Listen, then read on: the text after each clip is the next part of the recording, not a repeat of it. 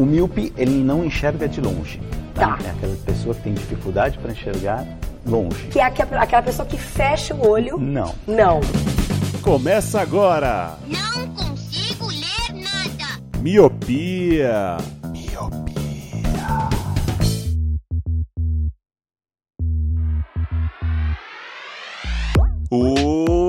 Olá, meu querido Miope! Seja muito bem-vindo, bem-vinda a mais um podcast Miopia. Fique à vontade, limpe suas lentes e ajeite seu fone, porque estamos só começando. Eu sou Eliabe Santana. Eu sou o Leandro Oliveira. Eu sou o Roger Ochoa. E eu sou o Dos. Que? Meu sobrenome, entendeu? Eu tô usando meu sobrenome ainda. Então é Luciano Jorge dos Santos. Como eu já usei tudo, o Dos eu ainda não tinha usado. Eu sabia que a sua criatividade era limitada. entendeu? É limitada, né?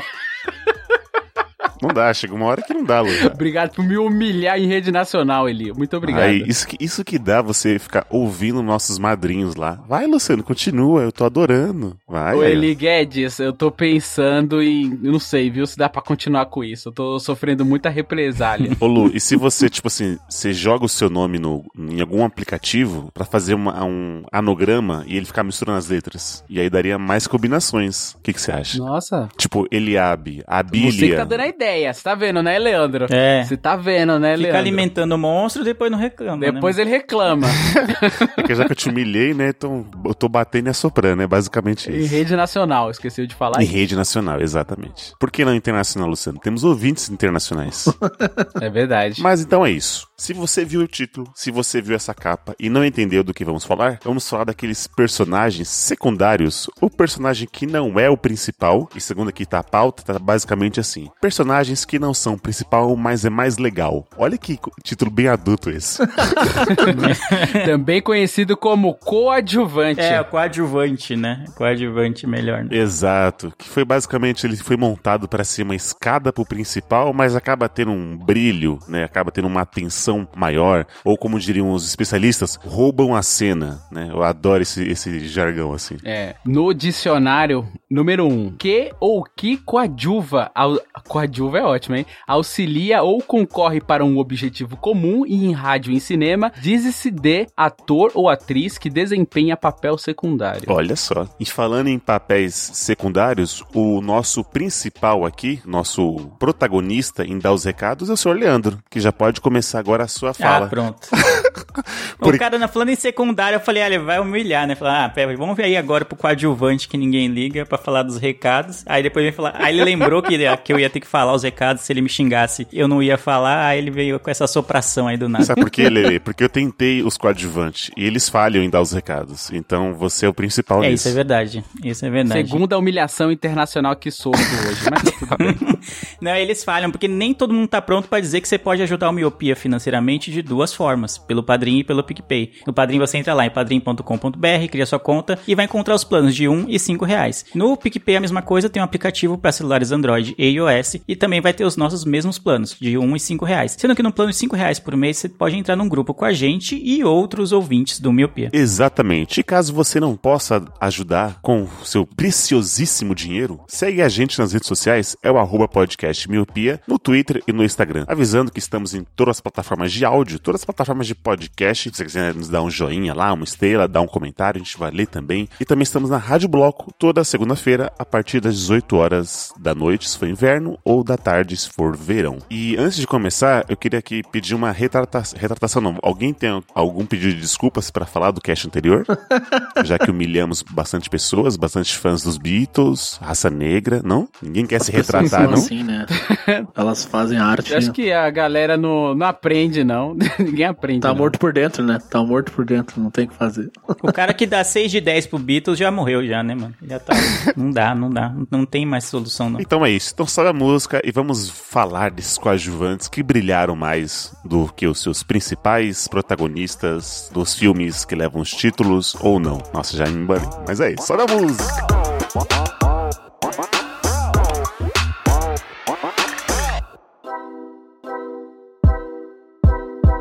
Eu queria começar aqui porque eu sei que vocês não fizeram a lição de casa e caso trouxeram alguns exemplos, eu sei que não trouxe nenhum exemplo BR. Tô certo? É, de minha parte, sim. Errou! Ah, olha. Eu tô aqui pra representar o Brasil. Tô com um bandeirão balançando aqui que vocês não estão vendo. Você é o principal do meu coração, então. Eu aposto que a gente escolheu o mesmo, inclusive. Será, Lu? Então, vou começar aqui, ó. O coadjuvante, que às vezes as pessoas achavam que é, é o principal, é o quê? É o Zé Pequeno do filme Cidade de Deus. Esse mesmo. o famigerado Dadinho. Ou não, o Dadinho é o caralho. Meu nome é Zé Pequeno, porra. Exato, cara. Porque assim, acho que todo mundo aqui já deve ter assistido Cidade de Deus. Se você que está ouvindo não assistiu esse filme, está perdendo uma obra-prima do cinema BR, uma obra-prima. Porque, basicamente, o filme é pra contar a história do Buscapé, que ninguém lembra nessa altura do campeonato. Porque, às vezes você joga assim, ó, Cidade de Deus. O primeiro que vai aparecer é o Zé Pequeno, né? O Dadinho, né, que era o começo, já aparece lá o, o ator que faz o, o, o Zé Pequeno, que ele brilhou tanto com as suas falas, a sua performance e, e- e todo o seu gingado no filme que, pra mim, ele era o principal. E aí, quando eu comecei a jogar aqui na, nas minhas pesquisas, na minha lição de casa, eu falei, nossa, mano, quem é o Buscapé, velho? Quem é esse cara? E aí, esse é meu personagem que roubou a cena nesse filme. Cara, tô com você. É, o filme é maravilhoso, é muito bom. O ator, tanto que faz o Zé Pequeno mais velho, que é o Leandro Firmindo, aí o, o charado Leandro, quanto o Douglas Silva, quando ele tá pequeno, os dois, cara, dão uma aula de atuação, assim. Então eles roubam a cena tanto quando é criança, quando o Zé Pequeno é criança, quando ele é adulto, cara. É impressionante, esse filme é maravilhoso. E você falou do Buscapé aí, realmente, eu só lembro da cena dele do Ei, menor, tira uma foto nossa aí, que não sei o que, tá ligado? Tira... Sim, sim. Na hora que estão indo atrás da galinha lá, é só disso que eu lembro, mano. Tá ligado? Ele é tão irrelevante assim, porque o Zé Pequeno ele rouba todo o filme ali pra ele, cara. Realmente não tem como você falar de Cidade de Deus sem lembrar do, do Zé Pequeno, né? Do Dadinho. Cara, tamo junto, né? Porque o, o Zé Pequeno, é, as falas são lembradas até hoje, né? Dadinho é o caralho, meu nome é Zé Pequeno, porra, as pessoas falam isso até hoje, né? E tem outras frases também que, que não me vem na cabeça agora, mas ninguém lembra mesmo do, do, do Dadinho e ele ficou mega famoso e ele não fez mais nenhum filme, né? Depois desse filme aí não, não, não foi visto mais o ator, né? o Leandro Firmino. Não, não. Teve umas coisas com pânico e tal que ele acabou fazendo ali. é, que ele era meio marrento, né? Ficava tirando uma com a galera na rua, mas depois disso assim, não, que eu lembre, não teve papéis de muita expressão, assim. E ele é um puta de um ator, né? Esse filme tem Alice Braga e seu Jorge. Eu não lembrava disso também. Alice Braga. Caramba, surreal, A né? hollywoodiana Alice Braga. É. Mas vocês não estão citando uma frase importante do Zé Pequeno, que é aquela se você quer um tiro na mão ou no pé, mano. Essa é muito boa. É. É, sim, eu ia falar isso também. é que eu não lembro se isso era na série ou no, Eu, eu lembro de uma cena que ele. ou no filme. Pensando aqui de cabeça. Que ele vai lá no, no cara tirar uma satisfação e volta. Aí o cara que apanhou fala assim: Caramba, por que, que aquele filho da puta não me matou? Aí corta pro, da- pro Zé Pequeno. É, por que, que eu não matei aquele filho da puta? Aí ele volta. é muito bom. Bom demais. Não, eu nem, eu nem sei se eu ia falar de BR, não tava na minha lista, mas você- quando você falou do Zé Pequeno, não tem nada a ver com o Zé Pequeno, mas eu lembrei do Agostinho Carrara, na Grande Família, que Boa, é uma série de boa. muito sucesso, né? Quem não viu, acho que tem, deve ter no Viva ou no Globoplay, enfim. É, e sei lá, teoricamente o principal é pra ser o, o seu Lineu e a Dona Nenê, né? Que eles são o casal, né? Central, em que tudo gira em torno deles. Só que o Agostinho Carrara até hoje vira meme, tá? Virou uns memes meio ruim também, virou. Mas até hoje o pessoal lembra dele, das malandragens, das trambiques e tal. Então ele é um coadjuvante total, né? Que é só o marido trambiqueiro da filha do Lineu, que virou tipo um ícone de cultura pop brasileira, né? É o genro que mora com o sogro, né? Isso, é o, exato. É o agregado O ali. agregado que ninguém quer, né? Que ninguém quer. E ele é muito bom porque ele é, é aquele personagem que é um puta de um alívio cômico, ele é um puta de um canastrão, que as pessoas se identificam até às vezes, né? Porque é aquele carioca da gema que quer, quer trapacear, que acabou virando virando meme, como você disse aí, né? Mas é muito bom mesmo. O Agostinho, ele tem um carisma, mesmo sendo trapaceiro, canastrão, ele tem um carisma ali que não sei como explicar. Eu lembrei de um, de um personagem, agora emendando séries brasileiras, que também não era o principal, mas acabou perma- permanecendo por muitos anos, que foi o Cabeção, né? Porque a Malhação, Uhum. a cada temporada que muda, ela tem um casal lá que é o principal, que é o, né, a historinha gira em torno deles. E o Cabeção era um personagem que não era o principal, mas de tanto que a galera gostou, ele ficou, tipo, umas oito temporadas, sei lá quantas. É, e é outro que também só fez isso E é um e- dos, dos coadjuvantes aí que fizeram mais sucesso. Nossa, né? é verdade. nunca mais foi visto, né? Ah, você vê que bizarro na Malhação, porque a gente falou do Cabeção, né, que é o, é o Sérgio Ron- É, Rondiakov. Roncharkot. O sobrenome dele é complicado, não lembro. Sérgio Rondiakov. Sérgio alguma coisa lá. E ele tava mal na carreira, tava pedindo ajuda em algum momento e tal, não virou. E sei lá, anos atrás, o, o André Marques, ele foi é coadjuvante na Malhação, né? Que ele era o Mocotó também, né? E todo mundo, muita gente lembra dele por causa desse papel. E hoje o cara é um, tipo, um global é, de carteirinha, assim, né? Ele é eterno. Pintou qualquer vaguinha de programa, É. ele, ele tá lá, né? Já fez, acho que já fez o video show, já tava naquele É de Casa, já tava no, e fez o No Limite. Isso, fez no limite, exato. E ainda é DJ, né? É, então, é, você vê que, tipo, dois coadjuvantes da mesma novela, mas em épocas um pouquinho diferentes, só que o destino para daí pra frente foi completamente distinto, né? E outro, o Cabeção, o ator, tô vendo aqui, ele não tá velho, ele tem 36 anos só, mano. É, mano. Tá cabendo Caralho, cara. novo. Caralho, 36, mano. Ou seja, quando a gente assistia, a gente tinha a idade quase parecida, assim. entendeu? Minha nossa. Caramba, tem até aqui, ó. E eu achava ele tipo um adulto interpretando um adolescente, não. Acho que ele sempre teve a cara de velho, é que nem o Morgan Freeman. Acho que ele nasceu velho, assim, tem a cara meio, meio velha e Ah, é verdade. o cabeção já nasceu com aquela cara meio, meio adolescente, assim. Ele vai ter 70 anos, vai ter essa cara de adolescente. Caramba, mano. Ainda nessa época da Malhação também tinha o, a Vagabanda, né? Que tinha a Marjorie este que, que era meio que uma vilãzinha da novela e tal. Eles eram totalmente coadjuvantes, mas até hoje o pessoal lembra da Vagabanda. Aí você vai pensar quem eram os protagonistas dessa edição, tipo, ninguém lembra, entendeu?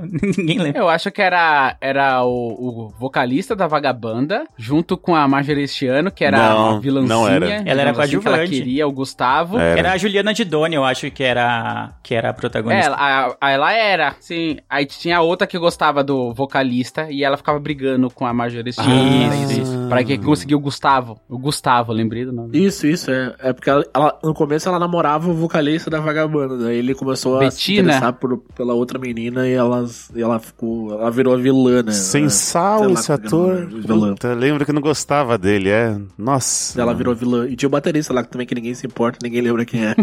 e o baterista é pior ainda, né? Ninguém lembra quem é o baterista. Numa banda já ninguém lembra quem é o baterista sempre, mas imagina na vagabanda. Eu só lembro que esse baterista fez um papel de drogado, algumas novelas depois das nove e tal. Ele conhecia. O baterista chamava O Catraca. Catraca. Olha ah, aí, falo ó. mesmo. Eu lembrei do... do ah, é verdade. Falo mesmo, é. Tô mentindo? Eu falo mesmo. Falo mesmo. é, é esse aí mesmo. Ué, essa época da vagabanda era na época que o emo tava em alta, não era? Na saída do emo, sei lá. Provavelmente, porque essa novela é de 2000 Pegou e... aquela modinha ali, 2006, 2007, essa, nessa fase aí, O né? Eli que era emo que pode falar melhor. É, porque essa- a Vagabanda é de 2004, então provavelmente foi isso. Tava em... Foi. Foi, foi, foi. É, 2004 tava bombando aí. Tava, o tava. do Brasil, Fresno. Não, mas voltando só um pouquinho pro tema, o protagonista tem aquela coisa, né? É como uma pessoa branca no, no- no nosso sistema atual. O sistema inteiro é feito pra que você goste dele, pra que tudo dê certo pro protagonista. Só que aí, por essa proteção que o protagonista tem, às vezes fica um pouco forçado, né? Dependendo da série, dependendo do filme, fica meio forçado pra você gostar dele. Você fala, mano, tá, tá, tipo, não tá muito é, verossímil essa, esse roteiro. Tá muito claro que eles querem proteger o protagonista qualquer custo. Talvez por isso que a gente goste tanto dos coadjuvantes, né? Eu, já queria puxar um que não é brasileiro, mas é que pra mim é um exemplo clássico de, de protagonista que eu não gosto, que é o Orange is the New Black, que é uma série da Netflix. Acho que tem seis ou sete temporadas. É uma série que eu adoro, adoro, e a protagonista é muito chata. É simplesmente muito chata. Ela serve pra, pra introduzir a gente até a prisão, né? Que a série se passa dentro de uma cadeia. Mas qualquer outra coadjuvante, todas, todas, são muito mais interessantes, muito mais legais do que ela. Agora eu entendi porque você falou de branco. Realmente, ela é, é a branca no meio de, de um puto elenco negro que realmente leva a série assim. Cara, se, se tivesse matado ela, eu não, eu não, não, não terminei a série. E acho que eu não vou terminar. Mas Aham. até onde eu acho que foi a terceira ou quarta temporada, eu ficava tipo, ai, sabe? Ah, não me importo com você, tá ligado? Tio, É, não, no, no começo tem aquele conflito legal de ver, tipo, porque ela era uma puta patricinha, assim, de, né, ricona, e foi parar na cadeia, você fala, é algo que você não espera. E aí, ter essa realidade dela se adaptando à, à cadeia é legal. Mas depois da segunda, terceira temporada, você tá, beleza, ela é chata pra caramba, eu entendi o drama dela, ok, sofre aí um pouquinho, eu quero saber mais desses coadjuvantes, aqui, elas são muito melhores, todas as histórias eram muito mais da hora. Você não espera que tenha brancos patricinhos na cadeia e que sim que tenha negros na cadeia? É isso que eu entendi? Não, não. A história dela toda é contada dizendo que é, a, a vida dela foi toda protegida, os pais eram ricos e tal. Tô zoando, cara. E então ela ir pra cadeia, né, foi muito mais ela se enfiando no meio do negócio, caçando o problema, do que propriamente o sistema obrigando ela a fazer algo de contra a lei, né, fora da lei, vamos dizer assim. E aí, mas os coadjuvantes, qualquer um, qualquer uma lá é muito mais interessante. Até os guardas são mais interessantes que ela, mano. Pelo amor de Deus. Até onde eu tinha visto, ela tinha rodado de laranja, não é? Um negócio assim. Ah, pra como ela foi presa, ela se envolveu com a mina que era traficante de drogas, né? E aí, É. pra, porque como ela tava namorando com ela, ah, então vamos aí, já estamos aqui, vamos, né? Aí achou que não ia pegar nada, só que aí ela acabou sendo presa por isso, e aí ficou uma cota mesmo na, na prisão. E a história das outras detentas são muito mais interessantes, sabe? Você tem uma, a mulher trans ali, você tem a cozinheira, a latina que se envolve com, com o guarda, sabe? É uns, uns subnúcleos muito mais interessantes que você quer acompanhar ali do que a, do que a patricinha que se rendeu ali e aí, tipo, ah, tem o noivo aqui fora, aí fica aquele drama e tal. Tipo, ok, né? Vai, vamos, vamos. Mas assim, se tivesse pra escolher a, a, a morte ali de, de alguém, que poderia ser dela, né? Porque, se eu não me engano, tem alguém morre muito importante lá, né, Lele? Eu não, não terminei, mas eu sei. Ai, morre. Eu não, é, morre, sim. Ah, não quero nem lembrar disso. Morre é um personagem que é muito querido, assim, pelo público. Ela é muito da hora, muito interessante mesmo. E aí, tipo, a gente não tá... Apesar de estar num ambiente de cadeia, a gente não tava meio que esperando isso, né? E aí quando tem essa morte, fala, No ambiente de cadeia. É um ambiente de cadeia, ambiente de droga, né? Como diria o Lu. É, você meio que se acostumou, porque ficou um bom tempo sem que ninguém importante morresse, né? E você falou, ah, beleza, acho que é isso, não vai acontecer nada de, de tão drástico assim, mesmo elas estando numa cadeia. E aí, quando acontece, você fica, mano, sem chão, sem chão total. Aí você fala, ah, por que não foi a Piper, pelo amor de Deus? Não, ela não, ela não. Não é?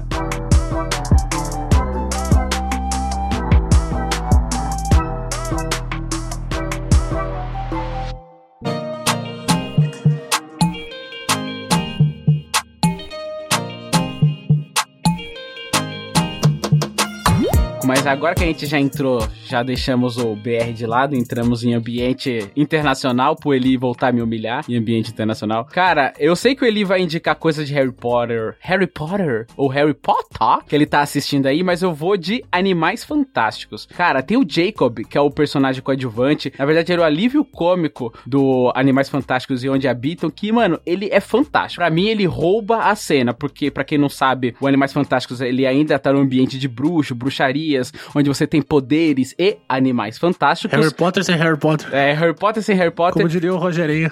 Exato. E, e aí o que, que acontece? Ele é um ambiente de bruxos, onde tem magias, poderes e tal, e ele é um personagem que não tem magia e não tem poder, e ele rouba a cena. Tanto é que eu acho que a ideia principal era ele só aparecer nesse primeiro filme e não aparecer mais, mas ele foi tão carismático, foi tão querido, que fizeram ele perder a memória no primeiro filme, só que ele volta depois nos outros filmes. Então, cara, é incrível assim como ele conseguiu roubar a cena pelo carisma, pelo jeito cômico, né? Pelo alívio cômico que ele é e, cara, é bem da hora. Ele é, é o nome do personagem é Jacob. Luciano, esse filme é melhor do que toda a saga de Harry Potter. Uh!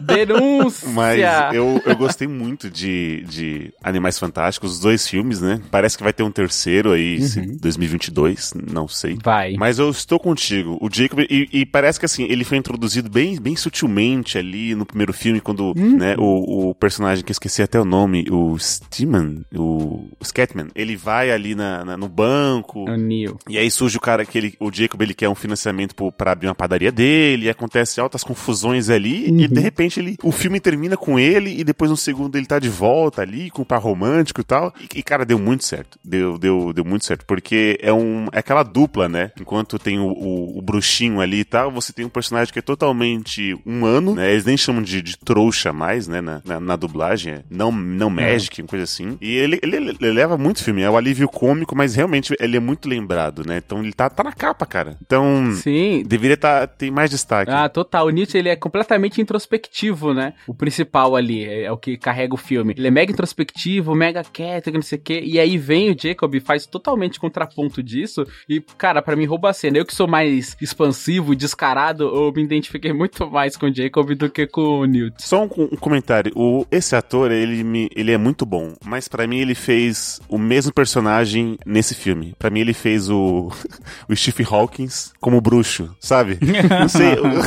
tipo, meio, meio meio uns trejeitos olhando. Ele fez Lily também. É, então, mas assim. A ele- Lily é muito bom um também. trejeito de não olhar pra pessoa que, tá, que ele tá conversando, sabe? Não usar bastante as mãos assim. Enfim, é um tímido, mas. É, eu acho que a, a muito- atuação dele é, é muito, tem muito trejeito, né? Tem muita coisa do, da expressão dele, né? Do, até do, da expressão corporal dele. Isso, e aí isso. acho que ele acaba trazendo isso pra todos, né? No Stephen Hawking era importantíssimo, né? Já que ele tava sempre preso numa, a uma cadeira de rodas. E aí do, acho que no Newt Scamander também fica um pouco, um pouco disso, né? Aí a gente não sabe se o ator é assim mesmo na vida real dele. E aí ele traz muito É. disso pra, muito dessas caras, dessas, é, desses gestos para as atuações dele. Ou se pedem pra que ele faça isso, né? Falar, não, ele tem que ser isso, assim, assim. A gente trouxe você por causa desses gestos, por causa dessas expressões, né? Aí fica um pouco do- meio confuso isso. Mas você falou do Harry Potter, fala- cita logo Harry Potter, já que a gente tá aqui. Harry Potter é uma Ah. saga em que qualquer um coadjuvante é mais legal do que o Harry. Concordo.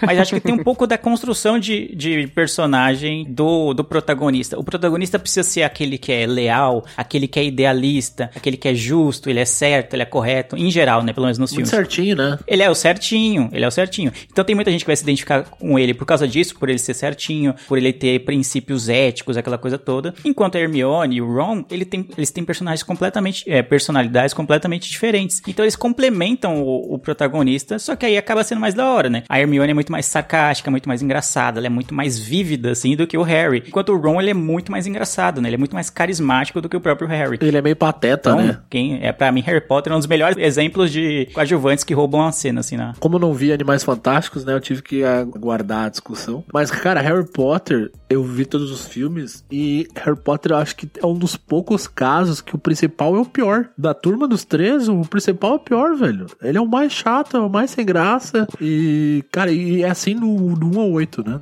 É, são oito filmes, não lembro agora. Cara, é assim em todos os filmes. A Hermione e o Ron, eles roubam a cena em todos os filmes. É, é, e a Hermione é a melhor também, né? É, Se for elencar, assim, eu acho que eu prefiro a Hermione, o Ron e o, e o Harry, assim, bem abaixo dos dois, mano. Bem abaixo, bem abaixo. É, dizem que a Hermione, a J.K. Rowling, que é a escritora, a Hermione é a personagem J.K. Rowling, né? Todos os personagens ali é baseado na vida da J.K. Rowling. Às vezes é um amigo, às vezes é alguma coisa, então ela era CDF e aí ela fez como se ela fosse essa parte do papel, né? Nossa, E que falando- susto isso, hein? Porque hoje a Hermione é ser antivacina, então. a J.K. Rowling hoje é reaça, né? Ela é antivacina. Sim, sim. É um caso daquele de que você ignora o autor e aprecia a obra. Acho que a- Harry Potter e J.K. Rowling é, o- é algo de- bem nesse nível. assim. É. Aí se alguém tiver esperança de algum dia ter um filme novo, já morreu essa esperança aí. Porque ele- é- o elenco não vai querer voltar com ela, não. É, não, provavelmente. Mas eu tô não. com vocês. Pra mim devia ser Hermione e Harry Potter e a Pedra Filosofal. Basicamente isso. Devia ser o nome do- Cara, dos filmes, sabe? ia caber em cinco linhas de texto nesse título, né? Ia ser ótimo. tipo, é igual aquelas capas de livro que o nome do autor vai maior do que o nome do. Da, Do da, livro, da né? obra, Sim. sabe? É, então, Aham. é, isso sim, eu tô falando baseado nos filmes, né? Não, não li os livros. Então, pra mim, o que eu tenho um, uma certa um ranço é de quando o personagem principal é salvo nos últimos momentos do filme. Então, sempre tá uma, uma briga ali nisso que lá. Aí alguém vem com a espada e corta a cabeça da cobra. Aí alguém surge do nada e faz uma magia. E todos os filmes do Harry, não todos, mas a maioria dos filmes do Harry, nos momentos finais não é ele, já que ele é um motherfucker, né? Já que é ele que sobreviveu ali, tem a, a cicatriz. É uma outra pessoa que acaba salvando ele. E pra mim, a, Hermione tá muito acima ali de, de todos. Devia ter um Animais Fantásticos com a Hermione, entendeu? Mas, é, eu não, não quero. Já perdemos muitos fãs dos Beatles no episódio passado, não quero perder os fãs de Harry Potter aqui. É, só não precisa dizer que é 6 de 10 o negócio desse. Você pode criticar os negócios, não, não cagar em cima da obra. né? Lembrei, lembrei, você falando isso aí, você fez eu lembrar, ele. É, é isso que eu ia falar, porque o Harry Potter, o Harry, o Harry Potter, ele vem de fora, então ele é um personagem que ele não conhece daquele universo fantástico. E todo mundo que tá ali, até a própria Hermione, que ela é meio mista ali, ela é, acho que pais, ou a mãe dela não é, não é, é trouxa e a mãe é bruxa, um negócio assim, ela não é uma bruxa de sangue puro. Uhum. O Harry, ele vem de fora sabendo menos do que ela, que já tá inserida naquele mundo de bruxos e magia, né? Então, a todo momento ali, tem, muito, tem pessoas muito melhores que ele, principalmente a Hermione, que ela não tem um sangue puro, mas ela consegue dominar muito bem porque ela é muito esforçada. Seria uma comparação de tipo Cristiano Ronaldo e, e Messi. Porque o Messi, ele já tem o talento nato ali, ele não precisa tre- treinar tanto assim, já o Cristiano Ronaldo tem que treinar bastante pra ser muito melhor, entendeu? Então ela tem que se esforçar muito mais pra conseguir um status ali e o Harry, entre aspas, ele já é pra ter um poder mais nato ali nele, porque ele conseguiu derrotar o inominável Biriri Bororó. E com os filmes você vai descobrindo realmente o que aconteceu, mas é, é mais, basicamente isso. Ele não conhece tanto do universo assim, ele vai conhecendo o mundo conforme a gente vai assistindo e a gente também vai conhecendo esse mundo, né? Então a gente se equipara ali um pouco a Harry Potter, que a gente vai, né? O Harry Potter. Tá aí. Então você quer dizer que a Hermione é tipo o Vegeta. Não, a Hermione é tipo o. o Cristiano Ronaldo. Bom, bom, ótimo coadjuvante. Que também é isso, ele é muito esforçado. Mas eu acho o, o Vegeta um bom coadjuvante, hein? Comparado com o Goku, que parece que nasceu com todos os poderes. Ele é O esforçado. Goku, ele leva vantagem porque ele é, ele é carismático, né? O Isso. Goku é carismático, então você gosta dele mesmo, mesmo o sistema inteiro funcionando pra que ele não morra ou quando ele morre ele voltar, né, de uma maneira triunfal sempre. Então, pelo carisma dele, você fala, pô, mano, eu conheço o cara faz tempo, é da hora. Tipo Jesus. Então não dá, o Goku é da hora, mesmo assim. Mas tinha tudo pro Vegeta roubar a cena, assim, e ser um dos ma- o mais querido, assim, né, pelo, pelo público, no caso. É, e o Vegeta parece que tá sempre. Eu vou, eu vou perseguir o Goku. Tem gente que também é só do contra, né? Tem gente um pouco disso também. É, é porque assim, no- na verdade tem um momento que o Vegeta, ele vira um anti-herói da parte do bem. Porque quando ele entra no, no desenho, ele é o vilão. Sim. E Você odeia ele, você fala, caralho, ele quer matar todo mundo, filha da puta, invejoso do caralho, todo mundo é um inseto pra ele, o inseto é você, seu inseto, tá ligado? Ele é mau, ele é ruim. E aí depois que ele se envolve com a Bulma lá e tal, aí ele começa a ficar bonzinho, aí ele vira um anti-herói. É aquele que vai ajudar os bonzinhos, vai ajudar a parte boa, mas ele vai estar sempre mal enc- mal encarado, vai estar sempre nervoso e vai estar sempre contra o sistema ali, né? Então acho que é por isso que a gente gosta também um pouquinho dele. Ele continua xingando a galera, né? Goku, cacaroto, seu inseto, eu vou te matar. A gente falou de Harry Potter aqui, que é uma, é uma obra aqui infanto-juvenil. Eu queria puxar mais uma, que é o. Vou falar do filme, mas também a animação é, ajuda. Minha, minha memória ele também vai funcionar. Que é o gênio do filme Aladdin. Óbvio que o gênio é o Will Smith, então ele, basicamente por contrato, tem que aparecer 50% ou mais do filme. Então, quando você assiste o filme do Aladdin, eu nem lembro quem é o protagonista. Tipo assim, o, o ator que faz o Aladdin. Porque o Will Smith, que faz o gênio, ele rouba a cena. E ainda mais quando tem as músicas, né? Que é um filme musical, é um filme da Disney e tal. Então toda a obra, assim, deram um arco também pro gênio, porque na animação eu não lembrava disso. Pra mim, tem, o arco é, é do Aladdin, em busca da princesa e tal. Tem todas as altas confusões que gi- giram em torno ali do Aladdin. E no filme tem tem o arco do Aladdin e também tem o arco do gênio, dele ser aquele gênio, é o famoso livre-arbítrio, mas ele tá preso, e não sei o que lá, não sei o que lá. E, cara, para mim, nesse filme, 70-30. 70 Will Smith, 30 Aladdin, tá ligado? Nesse filme. Não, eu não vi esse filme, então não vou conseguir falar com propriedade. Mas só de ter o Will Smith, você já sabe essa proporção que você falou. Esse é o caso. A gente falou de protagonistas que o, o, a- o roteiro força que ele seja protagonista. Esse aí é o, o contrário, né? O coadjuvante que o roteiro força que ele seja protagonista de qualquer jeito, porque é o, Will- é o Will Smith. né? Sim. No desenho normal do, do Aladdin, né? no- nas animações que eu me lembro, o, o gênio tem aquele alívio cômico, mas ele aparece, sei lá, 10% do tempo. Nem isso. Tem episódio que provavelmente ele nem apareça, assim, direito. Porque o foco é muito na Jasmine e no, e no Aladdin, né? Que é o, né? São os protagonistas. E eles são carismáticos, eu acho. Eu acho a Jasmine uma princesa rebelde, assim, então ela tem um quê muito interessante na personalidade dela. Enquanto o Aladdin é um príncipe também totalmente atípico, né? Que ele é um ladrão, né? Ele é, tipo, pobre, não tem nada a ver com, com as histórias de princesas e príncipes que a gente tá acostumado a ver na Disney. Então eu gosto bastante da animação antiga. E esse filme novo eu fiquei com receio de ver. Não, não porque tinham pro Will Smith, mas eu sabia que iam dar muito protagonista pro gênio. Ia ficar o meu, aquela coisa, tá, beleza, eu entendi. O Will Smith pagou essa participação aqui. e aí ele tinha que. Ou então vocês pagaram muito caro pra ele estar, então não vale ele ter duas, três falas só. Ele tem que ter uma participação muito grande. É, mas o filme é muito bom, viu? É muito bom mesmo, porque a história de Aladdin é, é Oriente Médio ali, né? Então são pessoas árabes. E o personagem, ele não, não é tão famoso assim. Diferente de você colocar assim o Will Smith. Acho que eles pegaram todo o dinheiro que era pra distribuir entre a Jasmine e o Aladdin e falaram, não, vamos dar só pro gênio, tá ligado? E os outros a gente coloca os outros atores aqui e ficou bom. O filme é muito bom. Eles colocaram as músicas clássicas dos desenhos. Eu lembro que eu tinha uma fita do filme do Aladdin e aí eu cantei as músicas junto. Foi muito bom, cara. É da hora. Foi muito bom, porque eu assisti com os meus filhos. Aí, quando tava passando as partes musicais, aí eu tô assistindo musical, hein? Olha aí. E aí eu tava cantando também. Aí o Hector falou: Nossa, pai, como é que você conhece a música? Eu falei: É uma longa história. Nossa. um dia eu te conto. Papai é velho, filho.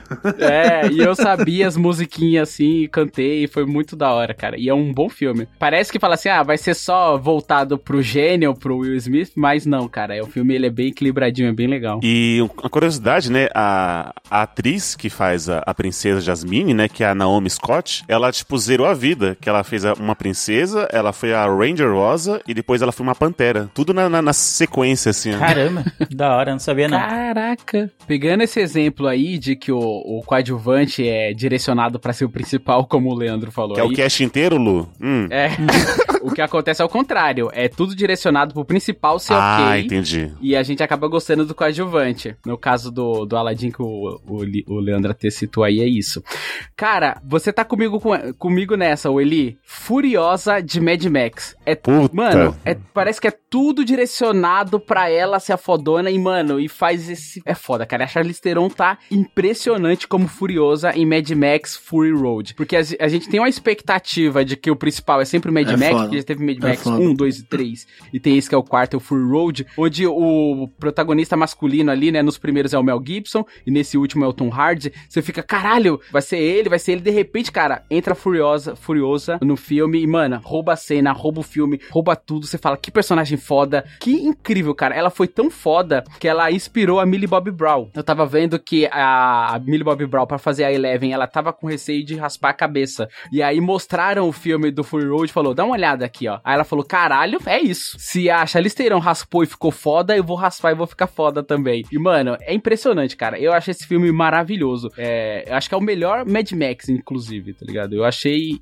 impressionante. Ah, quem discordar é purista. Fala, não, porque os do Mel Gibson, blá blá blá. Ah, não. Ah, não, não, não, não. Eu não, não vou nem falar nada porque eu endosso tudo que o Lu falou e o que você também tá falando. Ele é, é, é um filmaço. O Tom Hardy não tá mal no filme, né? Ao contrário, do- é que às vezes pode parecer, às vezes o protagonista não atua tão bem ou ele não tem tanto carisma. Não, o Tom Hardy é muito carismático, ele é muito bom ator e mesmo assim é, a Charlize Theron rouba a cena. É um filmaço, eu gosto muito da participação dela nesse Não, filme. e esse filme é claramente voltado pra ela, porque o Tom Hardy tem meia dúzia de diálogo nessa, nesse filme. E a Charlize Theron, ela carrega o filme, ela fala o tempo todo. Então, é realmente esse é um dos filmes que foi, né, tudo, tudo direcionado pra dar mais protagonismo ao coadjuvante. E é engraçado que nos alguns posters ela nem aparece, né? E no fim, depois ela rouba a cena, né? E com certeza ela é a principal. Eu acho que todos os posts ela não aparece. É. Mas, enfim, né? Esse mundo machista. Eu lembrei de um protagonista aqui agora que roubou a cena também num filme que não era pra ser o principal, mas acho que talvez o. Não sei se o filme foi voltado, mas a atuação dele acabou fazendo com que ele roube a cena, que é o Coringa, né? Do Heath Ledger. Que, cara, com certeza ele é. Todo mundo fala ainda, né? Não é um filme É. do Batman, é um filme do Coringa, cara. E é mesmo, cara. No Batman Cavaleiro das Trevas, o Heath Ledger roubou total a As cena. pessoas falam assim, ô, você já viu aquele filme do Cavaleiro das Trevas? Aí, oh, aquele do Coringa. É, Sim, tá ligado? As pessoas acabam validando o filme com o Coringa, né? É que o personagem é muito bom, né? O Coringa como um todo, independentemente de quem faça, o ator que faça o Coringa, o personagem ele é muito rico, né? Ele tem muito muita história pra ser contada, então ele chama atenção sempre. Só que o Heath Ledger ele alcançou um nível de atuação naquele filme ali que é absurdo e, cara, ele foi a, a junção de todos os fatores possíveis pra que o papel ficasse bom e é marcante até hoje, né? Mas tanto que o, por exemplo, o, Joker, é, ele é o protagonista, é bom, mas também não é tão bom, mas ainda assim é bom porque o, o personagem puxa, o personagem é excelente, ele tem muita história pra ser contada, então é muito legal de acompanhar o Coringa. Eu quero falar um negócio aqui. O Lele falou que o Coringa ele é um personagem muito rico. E é difícil você roubar a cena, ser o mais rico, tendo o Batman na mesma cena, tá ligado? Ai, não. Ah, não, ele Nossa. parou pra falar isso, Tá. velho. Ah, pois não. é, cara. Eu vou ignorar as levantadas de mão depois, né? depois Sim. Mas enfim, é, esse aqui não tem nem muito que, o que discutir, que é, tá, tá claro, né, que o, o Heath Ledger roubou a cena nesse filme. Tem uma contagem, alguém, né, os fãs aí, fizeram uma contagem de minutagem, iam assistindo, iam contando quanto tempo cada um apareceu, o Christian Bale e ele, né, de, de contagem, e parece que em porcentagem deu mais, tipo assim, sei lá, tipo, 51% é, o Joker do que o Batman, sabe? E aí fala, então é, é o filme do, do, do. Coringa e tal. Mas enfim, é um claro exemplo que o protagonista ele não mandou mal, né? Ele não precisava ser salvo, igual a gente falou aí do, do bruxinho e tudo mais. O exemplo também da que a gente falou era que o Coringa fala, eu preciso de você, né? Então aquela coisa que o, que o coadjuvante fala, sem o principal, o coadjuvante não funciona e vice-versa. Então o Coringa fala, Sim. se eu te matar, eu não vou, não vou, não vou ter serventia nesse mundo, né? Então é um precisa do outro, né? Sim, é bem isso. Sim. E é o mesmo caso do, do Mad Max, né? O ator principal ele não é ruim. Pelo contrário, é um puta ator, o Christian Bale. E tá fazendo um puta personagem e ainda assim conseguiu ficar ofuscado, totalmente ofuscado nesse filme pelo Heath Ledger, né? Não é à toa que ele ganhou um Oscar ainda depois. É, ele ganhou o Oscar póstumo e, cara, ele tá incrível. Ele tá em toda a parte de atuação dele, tá? Dizem que ele, tipo, levou tão a sério o lance da atuação que ele começou a ter alguns problemas na vida real, que foi. Dizem que foi o que levou ele a tomar muito remédio e tal. Mas, cara, ele tá impressionante no filme. Toda a cena, tudo, toda hora que ele aparece, cara, você para pra prestar atenção. Até mesmo nas cenas não estavam scriptadas, ele mandou muito bem. Dizem que aquela cena lá que ele tá apertando o botão, que ele tá saindo vestido de enfermeira, ele aperta o botão e aí a bomba não explode, ele fica forçando, apertando. Tipo, aquilo ali é pura atuação sem sem tá roteirizada, assim. Ele foi é, no freestyle mesmo. Então, cara, ele tá incrível esse filme. Ele mereceu realmente, postumamente, ter recebido o Oscar. É improviso, é.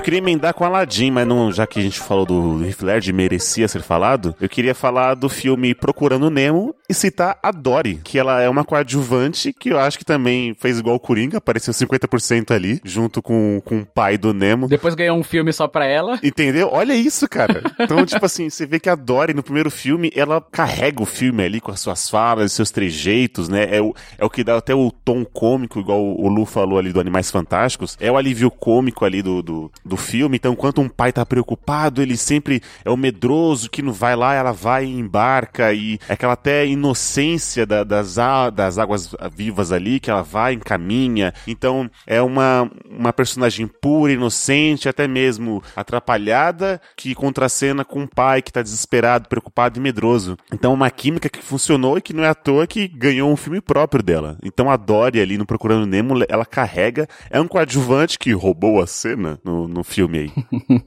É, eu concordo com você, eu gosto bastante da Dory. Ela é um- uma personagem que também precisa ser ajudado, porque o mote do, do Nemo é o filho que tá procurando, ou o pai que tá procurando o filho, então ele tá precisando de ajuda pra achar o filho e encontra uma pessoa que também tá precisando de ajuda, que ela tem per- perca de memória e tal. E é isso que você falou, cara, uma coisa que me pegou bastante nela é o fato da inocência dela, né? Ela é um, é um peixe puro, podemos assim dizer, e, mano, e que carrega bem o filme também. Ela faz um par ali com o pai, né? O, o peixe palhaço em busca do filho Nemo. E é muito bom. Eu gosto bastante dela. Até que é o que você disse aí. Ela ganhou um filme, assim como o Coringa também ganhou um filme. E eu gostei também, tanto do filme do, da Dory quanto do filme do Coringa sozinho. Ambos mandaram bem. Eu vou puxar um então aqui, falando em personagens coadjuvantes que ganharam um filme, que é um personagem que ganhou uma série que a gente acabei de indicar no Colírio, que é o Loki. Cara, o Tom Hiddleston, ele rouba a cena no Thor, cara. O Thor é um personagem que ele é muito carismático e todo mundo gosta dele por ser o Thor, né? Porque é um personagem que já vem de anos dos quadrinhos, né? Que traz uma bagagem, traz um fandom. Mas o Loki, o ator Tom Hiddleston, roubou muita cena, mano. Ele é muito engraçado, ele é muito cômico, ele sabe fazer. Eu e Lu até comentamos, né? Tu nunca sabe quando ele tá mentindo, quando ele tá falando sério. Ganhou uma série dele que é fantástica, mano. Acabei de ver o último episódio até ontem. E, cara, o Loki é bom demais, mano. Ganhou. Realmente é um personagem que eles quiseram manter aí por muito tempo, né? Eu endosso o que você tá tá dizendo. Principalmente também no Vingadores ali. Ele, para mim, ele rouba também como vilão. É muito legal, cara. Eu gosto bastante do Loki por todo esse jeito canastrão dele. A gente falou lá no colírio que você indicou, da alguma. da personalidade dele, enfim, né? Mas no. Tanto no Thor. O Thor 1 é questionável, é um filme muito ruim.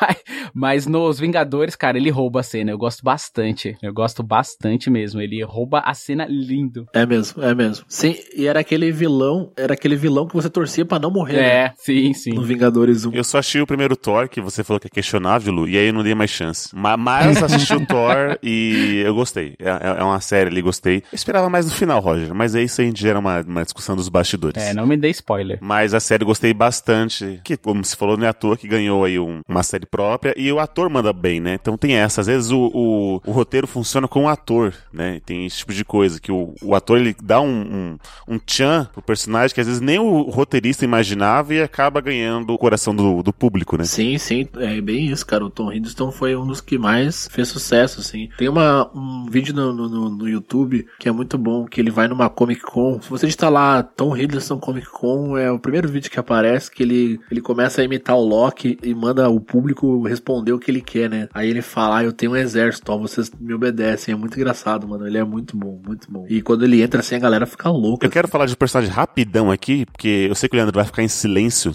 também agora, mas eu quero falar do personagem Saul Goodman de Breaking Bad. Hum, sim. que também ganhou uma série própria, né? E uma série própria de cinco temporadas, vamos dizer assim. Então, o Soul, que era, era surgiu como um advogado ali dos principais é, bandidos ali do, do Breaking Bad, né?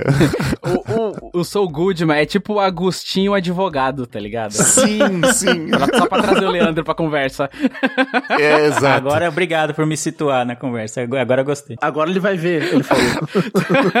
Então, não só pelas, pelas roupas do Agostinho, né, Lu, mas é pela performance dele ali, ele sempre tem um contato, né, o, é o famoso, eu conheço um cara que conhece um cara que vai dar o jeito nisso tal, então sempre escapou ali, a partir do momento que ele surgiu na, na série, ele foi até o final e não é à toa que ganhou uma série de destaque e outra, como a gente falou do Loki, o ator manda muito bem, muito bem, não é à toa que ganhou uma série de cinco temporadas, sabe, não é só aquele prequel que, ah, vamos fazer uma homenagem ali, não, ele tá carregando, ou alguns dizem que essa série é melhor do que Breaking Bad, né? Eu, como sou purista, não vou Eita. concordar. mas, Somos dois.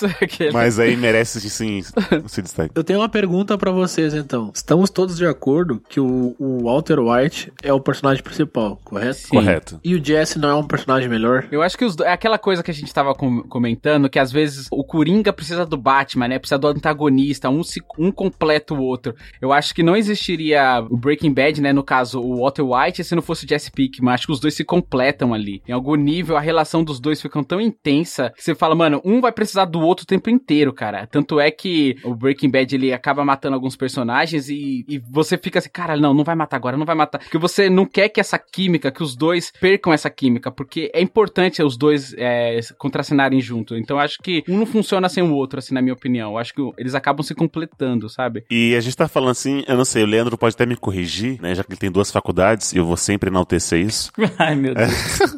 Mas, por exemplo, pode existir mais do que um principal na obra? Por exemplo, vou citar agora uma, uma série que você ama, Leandro, que é Friends. Não existe coadjuvante. Nossa, tá aqui na minha lista. Já, eu ia citar, ia puxar daqui a pouco, mas diga. Ah, é? Então, Friends, pra mim, são todos os cinco são principais. Eu não sei se tem um coadjuvante, um que aparece menos. Mas tem, né? O principal é o Ross e o Rachel. né? Hum, e aí, Leandro, o que, que você acha? É, eu ia chegar exatamente nisso. Vamos eu lá. ia citar Friends nesse cast porque ela é uma série um pouco diferente das que a gente citou até agora, porque em tese ela é, não é pra ter nenhum protagonista, né? É a série sobre todos os amigos, né? Até no Reunion que eu vi lá que tá na HBO Max, os autores falam: "Ah, Friends é uma série sobre aquela parte da sua vida em que os seus amigos são a sua família". Então é basicamente isso, um, todo mundo ali é família. Uns têm mais intimidade com o outro ou não. A Mônica, ela talvez ela tenha mais contato com todos, né? Tipo, acho que o mundo gira ao redor da Mônica, mas ainda assim ela não é, não tem mais tempo de tela nem nada. Mas em dado momento da série, todo mundo sabe que Ross e Rachel meio que nunca roubam uma cena. O roteiro vai levando para que você queira que ele seja o casal principal da série. E fica por muitas e muitas e muitas temporadas isso, mas me enche o saco, assim, sabe? Eles não são personagens ruins.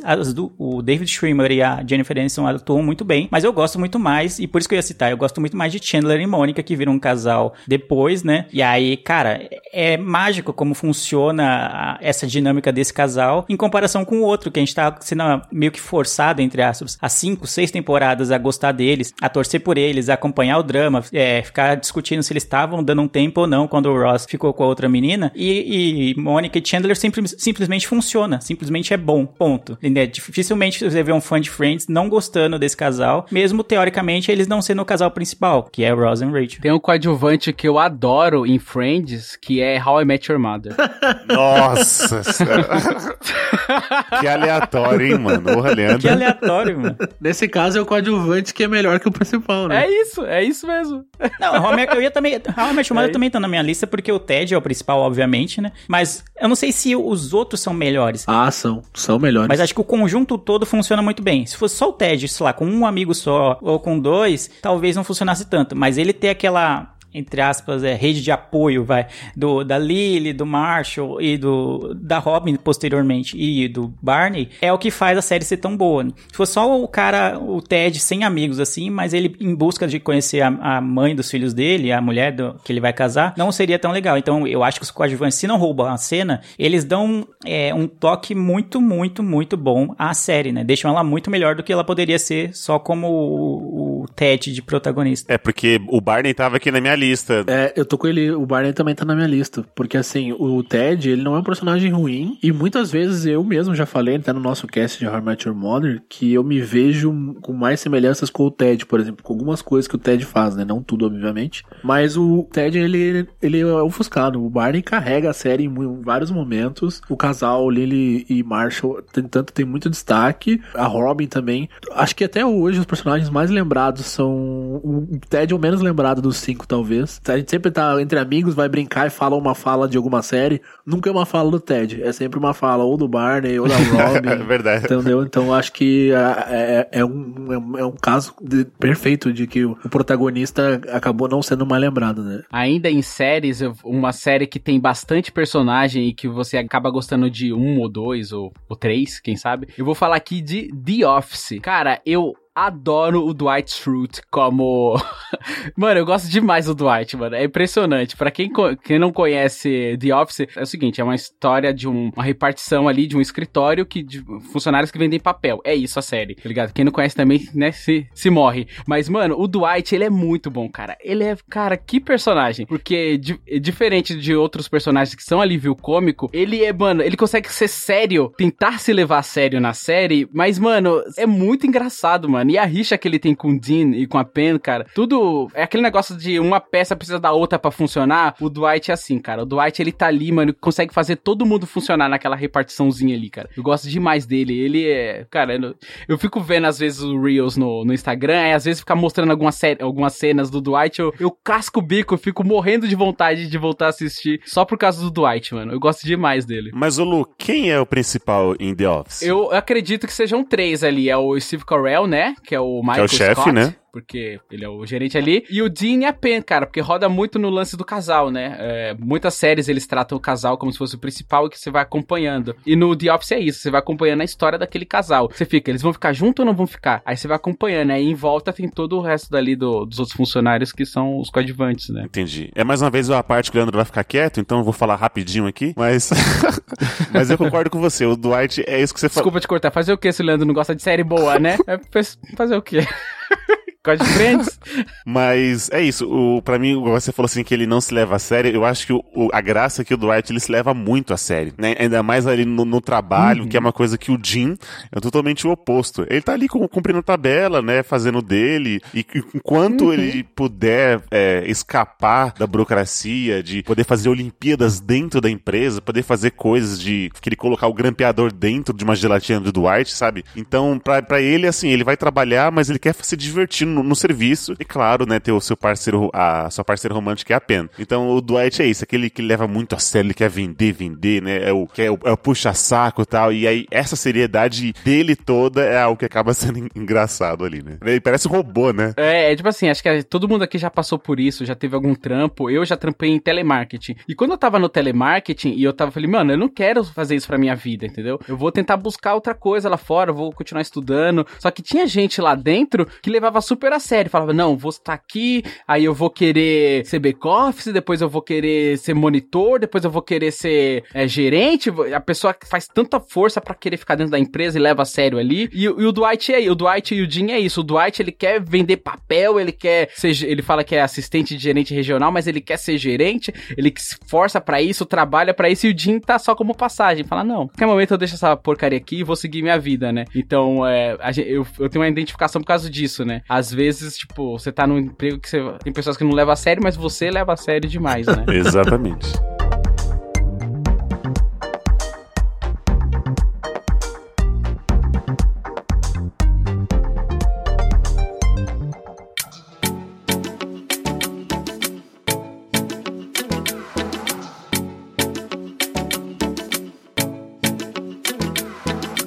Puxar mais uma aqui pra trazer o Leandro pra conversa de novo. Ó, Leandro, eu me preocupo muito com você, viu? Obrigado, obrigado Mas-.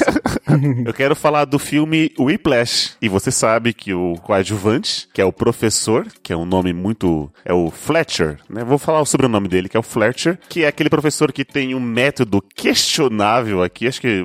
Não, não é questionável, é totalmente errado de querer extrair o melhor do protagonista. Que aí, às vezes, ele ganhou o prêmio de Oscar, não é à toa, mas é o personagem coadjuvante que né, rouba a cena aqui. É, o Whiplash, pra quem não assistiu, é, deve estar morto por dentro, mas é um filme excelente que conta a vida do Andrew, que ele quer ser o melhor baterista do mundo, basicamente isso. Ele entra numa escola de jazz e ele se depara com um professor ali de que é muito, tem uns métodos muito questionáveis ali pra tentar extrair o melhor. Ele vê no Andrew um potencial, mas ele acaba usando métodos ali pra forçar ele, sabe, de tocar bateria ao ponto de os dedos sangrarem ali. Então tem esse esse contraste ali do Andrew, que é uma pessoa até mesmo inocente ali, ele quer ser o melhor, mas a pressão que ele tá tendo do professor ali que grita, que baba, que joga o prato em cima dele ali. É um personagem coadjuvante, mas acabou é, ganhando. Eu acho que quando eu lembro de Flash, eu não consigo não lembrar desse professor, que não à toa ganhou o prêmio de coadjuvante, ganhou o Oscar, né, de, de coadjuvante. E pra mim, o,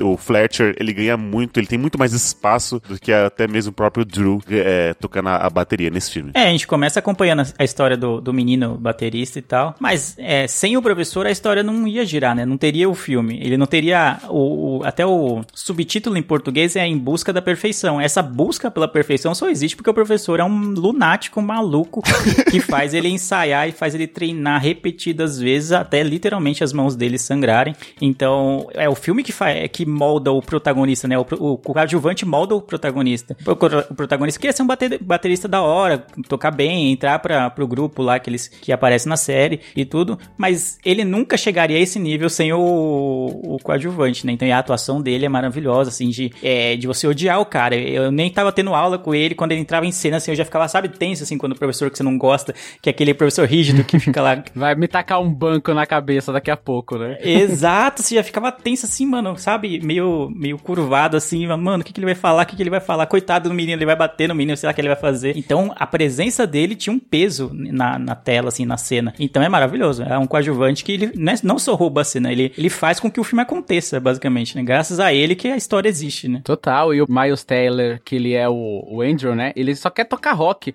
E aí o J.K. Simmons, né, que é o Terence Flash, ele fala assim: não, cara, rock é tranquilo de tocar, é fácil. Quero ver você tocar jazz, tá ligado? Uhum. E aí ele vai em busca da perfeição e da excelência, e, mano, e que o filme é, é maravilhoso, mano. Mas só que assim, é aquela linha tênue do, mano, a gente tá curtindo o errado, porque. Sim, é o anti-herói, né? O professor, ele explora demais o aluno, dá tapa na cara do aluno, tá ligado? Você fala, não, calma aí. Mas pra, pro filme funciona muito bem, né? Tem uma fala desse professor que ele fala assim: o nome do filme é Em Busca da Perfeição. Aí ele fala assim: existe duas palavras que barram essa sua busca da perfeição, que é bom trabalho ou good job, que ele fala no filme. Então, se ele ficasse elogiando, tipo, não, se mandou muito bem, talvez o protagonista não teria se esforçado tanto, né? Não teria, sabe, treinando excessivamente ali dia por dia, dia por dia. Então, é o método que ele fala, mas como você falou, é, é errado. É um método maluco, lunático e exploratório completamente errado. Só faltou ele falar trabalha enquanto eles dormem.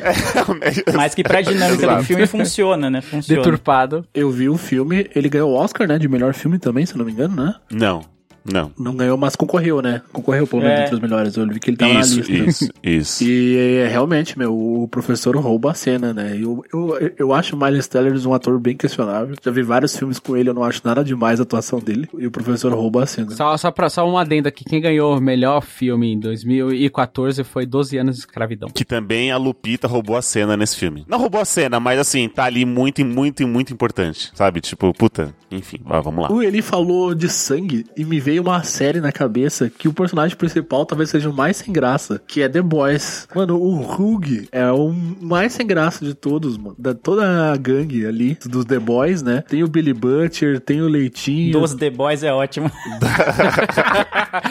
Os- é tipo o SBT, né? Os The SBT. Boys. Dos meninos, dos meninos. Tem o Billy Butcher, tem o Leitinho, o, o French. Então, cara, o, o Hug é o mais sem graça, mano. E a, a série gira em torno dele e da Starlight. né? Mas o Billy Butcher e o francês são muito melhor que o Hug. O cara que tem o nome de Leitinho tá, rouba a cena. É, É, rouba a cena. Ah, tá tirando, né, mano? Pelo amor de Deus, né? Pelo amor de Deus, não. Ó, Leitinho não, cara. A gente já discutiu no, no cast de The Boys aqui que eu não, eu não gosto muito do Butcher. Eu entendo por que, que ele existe, entendo a dinâmica do personagem como coadjuvante. Ele realmente funciona pra série. De uma certa forma maluca, ele incentiva o, o protagonista a encontrar o seu propósito, mas por jeitos bem tortuosos também. Mas eu, go- eu gosto muito mais do protagonista do que do, do Billy the Butcher lá. Não gosto dele, não. É, eu torço bastante pro Rio. Eu fico, mano, vamos lá, Rio. Você vai conseguir. Eu você vai gosto do dar Huey. certo. É, eu gosto dele. Não, mas é que eu gosto do Rio. Eu gosto entendeu? dele, Então eu acho que, mano, já começa a série, ele explodindo a namorada na frente dele, eu já fala: ah, não, velho, você vai ter que resolver esse problema aí. não- você não pode deixar isso, isso acontecer. Então eu acabo me identificando com ele e falo, não, mano, vamos lá, cara. Eu gosto dele, eu não acho ele zoadinho. É, não, e ele faz um papel que a gente vê o trauma chegando até ele, que nem o Lu falou, né? Na, na primeira cena tem a namorada dele morrendo na frente dele, assim. Então a gente entende por que, que ele hesita em muitos momentos, por que, que ele não quer fazer as coisas, porque ele não é daquele mundo. Ele não é um herói, ele não é um, um bandido, um fora É. da lei, nada disso. Ele não quer nem, ele não queria nem saber, ele queria, tinha a vidinha pacata dele, trabalhava na lojinha ali, ia casar com a noiva, e de repente isso foi jogado pro alto, assim. Então a gente consegue entender por que, que ele é indeciso, por que, que ele não quer fazer as coisas, por que, que ele tem medo, óbvio. Ele não tá, ele não é desse mundo. O Billy the Butcher, ele é o clássico. É, ele não tá em pé de igualdade. Sim, ele é o clássico anti-herói, o clássico cara, tipo, que trabalha sozinho, que faz isso, que faz aquilo, e não tá nem aí pra ninguém, não tem sentimentos. Eu já vi vários personagens desses, mas acho que o, que eu me identifico com o Rio é isso, de acompanhar o trauma dele desde o início. Então eu consigo me identificar muito com as dúvidas, com os medos, com, com as paixões dele quando ele começa a se relacionar com a Starlight. Lá você, você consegue entender toda a dinâmica dele por conta disso. Eu consigo me identificar muito, então eu tor- torço muito por ele, gosto muito de como o- o ator faz o personagem. Ah, o Billy the Butcher é um, tipo, ele é, é um bom personagem, sim, mas tá longe de ser o que eu mais gosto. E eu já vi vários personagens daquele, tipo, normal, nada, nada demais, assim. O Rio tem muitos, muitos protagonistas que são naquele estilo, tem, mas acho que o ator, ele consegue dar um tom muito bom, muito dramático, muito até às vezes puro em relação ao personagem, que acho que, que me ganha, assim, que faz com que eu me identifique tanto com ele. É, e uma coisa que me faz não gostar do Billy Butcher é porque o Billy Butcher traz o Huey pra esse mundo, o mundo da vingança, o mundo onde você vai ter que ser o melhor, né, Pra poder matar os bichão que você não consegue, não está em pé de igualdade, e ele abandona simplesmente assim o Sim. tá ligado? Ele fala assim: ah, vai se fuder, mano, eu vou atrás da minha vingança. Ou seja, ele puxa o cara pra esse mundo dos infernos e abandona o cara. E é, mãe, eu não gosto do jeito do Billy Butcher por causa Não disso. gosto. Ele, ele usa o trauma do Huey pra, pra, em, em benefício próprio, né? Ele usa a morte da namorada do Huey pra falar, não, você tem que fazer, você tem que buscar vingança, porque na verdade é a vingança pessoal dele, né? Do, do, do, do Butcher. E aí então você fala, É. ah, ele usa o trauma dele pra tapar outro trauma. E aí quando o Huey precisa dele durante a temporada, ele larga o cara. Primeira oportunidade, ele, você sabe que ele vai vazar e foda-se. Sim, tá nem aí. É, ele foi bem cuzão, né? Mas eu, eu entendo o que o Roger quis dizer. Eu acho que assim, os dois, tanto o Huey como o Butcher, eles querem o mesmo propósito, né? Que é acabar com os meninos. Vamos, vamos supor assim. Só que cada um, Acabar cada um meninos. tem um jeito de, diferente de, de poder fazer isso. É tipo o, o Magneto e o Professor Xavier, sabe? Ambos querem a paz na Terra, só que um fala que pode conviver em harmonia com os seres humanos e o Magneto já fala que. É, é Malcolm X e Martin Luther King ali, mano. É, exatamente. Não, não, não, não, não, não. Vocês estão malucos. Não, Vocês estão malucos. Vocês não, aí também não vou aceitar, calma. Não, só que, ó, qual que é o tema do cast? Qual que é o tema do cast? É o coadjuvante que a gente gosta. Nesse caso, o Rio é o principal e a gente gosta dele, Ponto, é. entendeu? Não, não, não. É o coadjuvante que rouba a cena, né? Nós temos ali o, o, o French rouba a cena. Cagaram pra sua indicação, Eu Roger. não acho que ele rouba a cena, não. Só se for pra me dar ódio, né? Né, Tipo, é, eu não consigo gostar. Não, Tipo, mano. tem, tem É. coadjuvantes que eles são, tipo, bandidos, são, são, tipo, fora da lei, né? Que a gente costuma dizer e tal. E você fala, pô, eu vou passar um pano porque o cara é muito bom. O Butcher, eu quero que ele se dane, mano. Se ele morrer no final da série pra mim, tô nem aí, mano. É, É. se ele morrer, foda-se também pra mim. É, tô, tô, tô nessa. Eu discordo completamente. Eu acho que ele é eu acho que ele é metade da série, mano. Eu acho que se ele morrer, a série perde total sentido, mano. Sinceramente. Mas assim, não é que eu não torça contra o Rio. Aí, eu- aí eu acho que o Leandro também usou uns argumentos que não vale. Porque, tipo assim, eu não torço contra o Rio, eu não quero que o Rio morra. Eu não, não, não é isso. Eu não quero que o Rio se foda. Eu, eu torço pelos boys ali, né? Pela gangue inteira. Eu gosto de Os todos. The Boys. Mas eu acho que as cenas que o Rio aparece não, não, não são as, as mais legais. Eu gosto mais quando tá o French e o Leitinho conversando, por exemplo. Os diálogos deles, pra mim, são bem melhores. Eu acho o French e o Leitinho juntos, a, a dinâmica deles muito mais da hora do que o Butcher. Caramba. Com, em qual- com qualquer outro personagem trocando ideia. Eu gosto muito Eu, mais deles. muito mais da hora que o Butcher e o, e o Rio. A mesma coisa o Rio e, o- e a Starlight. Não parece nenhum casal. Eu não consigo tirar da cabeça, eu torço para os boys. Os boys, Parece né? Ah, mano, pelo amor de Deus, né? eu torço para os boys. É... Já pode acabar o cast aí. Não, ô, olha, você ia puxar uma. Eu ia puxar um, né, que é menos, acho que é, talvez seja menos polêmico que essa aí. A gente já teve essa discussão do Os The Boys, né, que nem diz o Roger. e provavelmente quando a gente gravar o cast da terceira temporada, quando ela sair, vai voltar de novo essa discussão, Isso. então vamos guardar pra um outro momento. Só queria encerrar a discussão que no, no, no TV Time você pode escolher qual o seu personagem favorito, né? Qual o, o, o, o Rio que tá em quarto, tá? Só pra dizer. A primeira é Starlight, o segundo Billy Butcher e o terceiro Mas não é porque o TV Time tá é, lá que que, é que, opinião que nossa, é- né? Pra mim, eu tô falando pra É. mim, eu prefiro o Rio. E pro Leandro, ele prefere o Rio também. Pra você, eu... Pô, é, não, agora, não, agora que eu vi que no TV Time tá bem. lá, eu vou ter que jogar toda, todo fora a minha argumentação e aceitar que, porque as outras pessoas acham ele o Ah, melhor, é, eu, eu tenho tô- que achar também as ideias. Ai, meu Deus do céu. A voz do povo, Leandro. Você tá indo contra a voz do povo. A gente tá em né? maioria aqui, você tá indo contra a gente. então, eu queria trazer uma coisa mais leve, acho que não vai ter tanta polêmica assim, não, quanto os The Boys, é, que é uma série que eu acabei de assistir e acabou de se encerrar, né? É Atypical, que o personagem principal, eu gosto muito dele, não, não me entendam mal, eu acho ele fantástico, ele leva a série, mas tem ótimos coadjuvantes, então eu gosto bastante da Casey, que é a irmã dele, gosto das- dos pais dele, gosto da namorada dele, o amigo dele, o Zahid, também ele é muito interessante, então é um caso assim, não sei se raro, mas é um caso de série em que quase todos os coadjuvantes são tão bons quanto o protagonista. Então, sabe, eu entendo por que, que o Sen é o protagonista e ele realmente manda muito bem. E eu torço por ele, gosto dele, mas eu gosto tanto dos, dos coadjuvantes, eu quero tanto saber mais sobre as histórias dele, sobre os dramas dele, que eu não me incomodo. Eu gosto de quando tem cenas que o, o Sam não tá em- é, atuando, mas então a série é uma história completamente secundária. Ainda assim eu tô interessado, ainda assim eu quero saber. Então, é- atípico pra mim é um caso desse. de O protagonista não é ruim, longe disso, mas os coadjuvantes eu gosto bastante. Eu tô com você, Lele. Eu, eu gosto bastante. A Casey, tem momentos que a, a irmã do, do Senna, principal, que é- tem certos momentos que eu fico assim, não, por quê? Sim. Mas, igual você falou do, do Zahid, que até o Lu falou assim, é usou o termo do alívio cômico, né? Então, o Zahid tá ali, é, a né, é o mesmo, é a mesma idade do, do e tal. Então, assim, os dois são homens héteros, então eles querem né, namorar tal. E aí, um é mais extrovertido tal, e o Sen não é, mas ambos acabam fracassando nas, né, entre aspas, nas suas conquistas, nas suas buscas. Mas aí, assim, aí nessa, nessa última temporada parece que eles vão morar juntos, não, não masti ainda, né? Igual, igual você. Mas eu concordo muito com você. Até os pais dele têm uma trama, né, na, na, na série, são muito importantes, porque geralmente, como o Sen é o principal, eles poderiam deixar igual os pais do, do Tom e Jerry, né? Que não mostra o. o- Não mostra nem a cara. né? é, não mostra nem a cara, mas ali tem um, tem um tom ali da, dos pais, né? Como, como criar um filho autista e, e o problema que gerou pra eles e tudo mais. Então eu tô com você, não vou falar muito, mas todo o elenco, né, que carrega ali, o elenco de, de apoio, manda muito bem, não fica apagado, né? Manda manda muito bem. Sim. Pelo pouco que eu assisti Atípico, eu não assisti todas as temporadas, é, tem uma falha minha, eu quero voltar a assistir,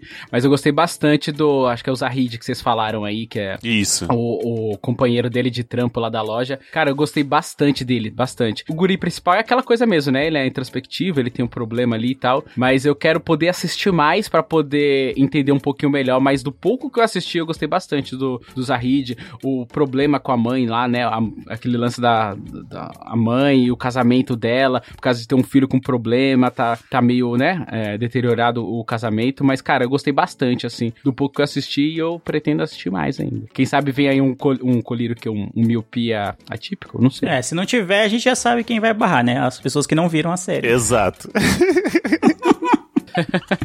Vamos deixar aí. Eu tô com vocês, eu gosto muito de Atípico. Não comecei a ver a, a última temporada ainda, mas pretendo. E, cara, pra, Atípico pra mim é um caso um pouco parecido com o The Boys. Eu- o protagonista é bom, mas acho que os coadjuvantes ajudam muito a carregar a série. O Zahid é perfeito. O, casal, o, o drama que os pais dele têm, né? o- né, a- a- o plot deles lá também é muito interessante. Eu sempre acho que também é uma das coisas que deixa mais curioso. Eu fico mais curioso pra saber o que vai acontecer com os pais dele do que, do que propriamente dita ele na faculdade, por exemplo, né? Cara, eu gosto bastante de Atípico e acho que endosso a, a indicação do Leandro ali. A, a irmã dele e o Zahid ali são, são, são dois personagens coadjuvantes que, que completam muito bem, né? Ajudam a carregar a série. Eu ia falar de mais um aqui, ia falar do Darth Vader, mas eu quero que o Leandro continue na conversa. Então não. Então, isso aqui não, não precisa ser citado, não. Então sobe a música.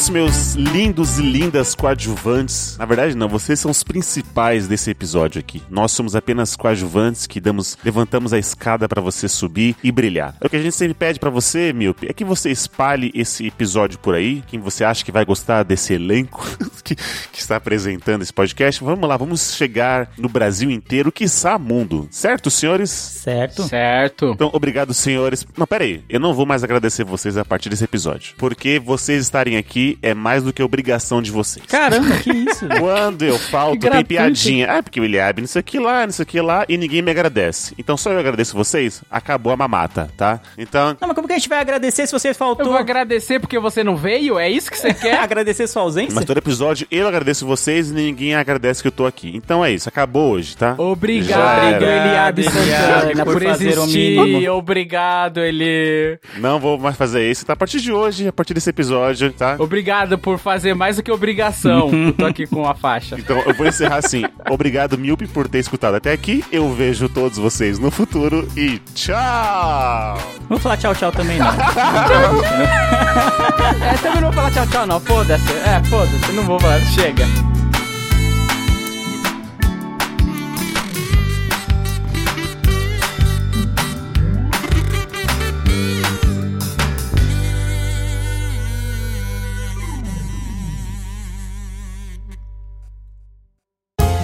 Podcast foi editado por Léo Oliveira.